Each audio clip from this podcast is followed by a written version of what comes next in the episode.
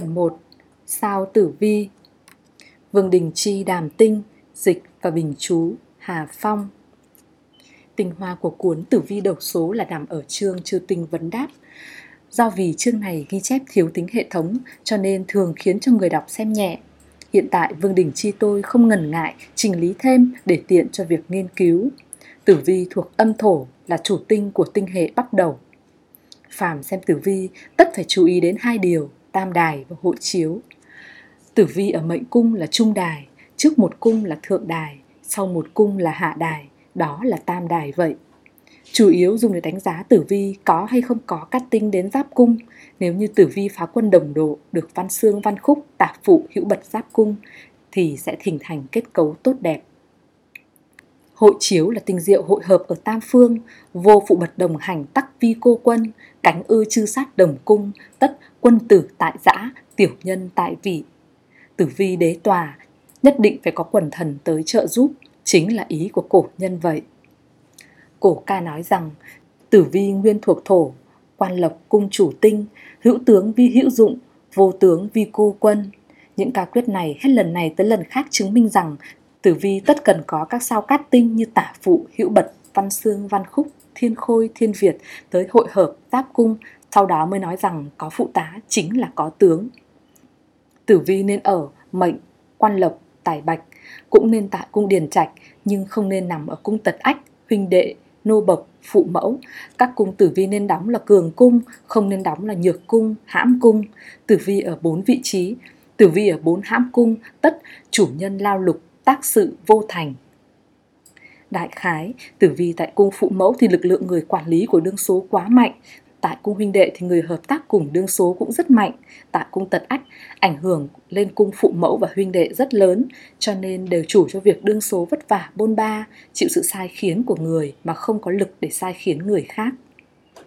Trong chương Chư Tinh Vấn Đáp có đoạn sau đây do Trần Hy Di tiên sinh viết đã nêu rõ sự cốt yếu rất là quan trọng. Tử vi là đế tòa, tại các cung có thể giám phúc tiêu tai, giải tính ác hư của các sao, có thể chế hỏa linh thành thiện, chế thất sát thành quyền, được phủ tướng xương khúc tả hữu cát tập, chắc chắn được quý, nếu không chủ cự phú, cho dù tứ sát xung phá cũng là trung cục. Thêm sát tinh xung phá nữa thì cũng bình thường, không phải hạ tiện. Đoán nói ở trên chủ yếu để lập đoán tử vi tại cung mệnh cần có phủ tướng, tả hữu, xương khúc cát tập, nghĩa là có chư tinh hộ chiếu rồi mới có thể trở thành phú quý thượng cục. Nhưng lại cũng có ca quyết nói rằng kình dương hỏa linh tụ thì là phường trộm gà bắt chó. Tức là tử vi cư mệnh gặp kình dương hỏa linh thì hạ tiện. Đương nhiên là mâu thuẫn với đoạn. Cho dù có thêm sát tinh xung phá vẫn là bình thường không phải hạ tiện. Thực ra không phải thế câu cho dù có thêm cát tinh xung phá vẫn là bình thường không phải phường hạ tiện là chỉ trong trường hợp đã có các chư tinh cát hội chiếu mà nói nếu không gặp cát tinh chỉ gặp sát tinh thì là hạ tiện Tử vi tại cung mệnh rất thích hội hợp với thiên phủ, thiên tướng. Trong 12 cung, chỉ khi tử vi ở tí ngọ thì mới được phủ tướng hội chiếu và được gọi là phủ tướng triều viên. Trong hai cung này thì tử vi tại ngọ tốt đẹp hơn, cho nên cổ nhân liền gọi tử vi tại ngọ cư mệnh là cực hướng ly minh cách, cực chỉ tử vi, ngọ là ly cung vậy. Nếu tử vi tại tí ngọ, cho dù không gặp phụ bật xương khúc hộ chiếu giáp cung thì do cấu trúc phủ tướng triều viên cho nên không trở thành quân tử tại giã. Tử vi thiên phủ đồng cung tại dần và thân sẽ hội chiếu với thiên tướng, tử vi thiên tướng đồng cung tại thìn và tuất sẽ hội chiếu với thiên phủ, nhưng vì lực lượng ở tam phương không cân đối, không đẹp bằng phủ tướng triều viên. Thời xưa, nữ nhân không có sự nghiệp riêng cho nên dù nữ mệnh tử vi được cát tinh hội chiếu cũng chỉ gặp được người quý, việc lành. Thời nay, phụ nữ có sự nghiệp riêng thì cách cục đó cũng chủ cho việc đương số được phú quý. Chỉ là nếu như tinh diệu phu quân quá yếu nhược thì khó tránh khỏi thanh danh lớn hơn chồng. Quý bạn nghĩ sao về điều này? Nữ mệnh tử vi phá quân hoặc tử vi thiên tướng thì hôn nhân tương đối khó hoàn mỹ. Nếu mệnh cung là tử vi phá quân thì cung phu quân có liêm trinh tham lang đồng độ, thực tình là liên tham sung chiếu cung phu. Nếu mệnh cung là tử vi thiên tướng thì cung phu quân là liêm tham độc tọa, đối cung là liêm trinh. Liêm trinh tham lang đều có tính đào hoa cho nên có thể suy đoán tình hình của hôn nhân và đời sống tình cảm khi cung phu có tính đào hoa, nếu như nữ mệnh ôn nhu thì có thể nhẫn nại, nhưng nữ mệnh tử phá, tử tướng đều bị ảnh hưởng bởi phá quân, tự nhiên rất khó có thể nhẫn nại.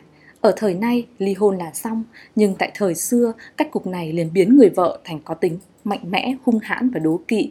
Cho nên thời nay, khi luận đoán tử vi, nhất định phải có sự gia giảm, không thể hoàn toàn theo lề xưa thói cũ được. Thời nay, phụ nữ cũng có thể xem trọng sự nghiệp mà có thể không bàn đến hôn nhân, không nhất định phải coi hôn nhân là quan trọng nhất cho nên có thể đạt được công danh phú quý, tuy nhiên tính cách khó tránh khỏi mưa nắng thất thường. Ở đây theo Hà Phong, có lẽ vì muốn nói đến tính vị lý bất vị tình của phá quân, hương cảng những năm 80, mẫu hình phụ nữ như vậy rất đông, không thể xem thường. Người mệnh tử vi, khuyết điểm lớn nhất là chủ quan, lại thêm phân biệt yêu ghét thái quá. Cho nên khi tử phá đồng cung, rất dễ thể hiện tính chất này nhiều hơn nữa. Có thơ rằng, tử vi phá quân thìn tuất xỉu mùi tứ mộ cung, làm tôi thì bất hiếu, làm con thì bất trung.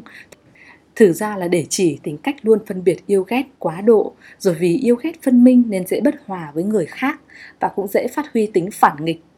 Lại có thơ rằng, tử vi phá quân tọa mệnh, người sinh năm giáp, ất, mậu, kỷ, canh, phú quý có thể đạt được còn lại là cách cục thuận lợi phát triển trong giới chính trị. Phàm tử phá tại mệnh cung, đắc hóa lộc, hóa quyền, hóa khoa, không sát diệu thì tất có lợi cho việc theo đuổi con đường chính trị. Chính trị ra chẳng phải mưa nắng thất thường hay sao? Điều này rất hợp với tính chất của tử phá. Lại có câu, tử vi thủ mệnh gặp dương đà, thuận lợi cho kinh thương. Nghĩa là tử vi gặp sát tinh thì không có lợi cho con đường làm quan, nhưng có thể kinh thương, bởi thương nhân cũng có thể là người mưa nắng thất thường, cháo trở lật lỏng. Thời nay, tử phá ngược lại là mệnh tạo tốt đẹp. Lưu niên đại hạn của mệnh gặp cung có tử vi thì hai câu ca quyết có thể tham khảo. Tử vi viên nội cát tinh lâm, nhị hạn tương phùng phú lộc hưng, thường nhân đắc ngộ đa tài phú, quan quý phùng chi chức vị thăng và tử vi nhập hạn bản vi quần chỉ khủng tam phương sát phá lang thường thứ phùng chi đa bất lợi quan viên lạc hãm hữu kinh thương nếu như theo ca quyết, phàm gặp tử vi thất sát hoặc tử vi tham lang hoặc tử vi phá quân đồng độ, bất luận người thường hay kẻ quan quý đều bất lợi. Thời nay chẳng phải tất nhiên là như thế. Đại khái thời xưa, sợ sự thay đổi cho nên không thích sắt phá lang. Văn minh nông nghiệp luôn sợ sự thất thường của thiên tai địch họa. Thời nay có thể càng biến thiên tốt đẹp, cho nên gặp sát phá lang cũng thường có thể an tâm. Chỉ cần gặp cát diệu, lại gặp các sao cát theo lưu niên sung khởi thì chủ về sự chuyển biến tốt đẹp nhưng với người già, đại vận tử vi kết hợp sát phá lang chưa chắc đã có lợi. Tuy gặp cát rượu cũng cần chú ý đến sức khỏe.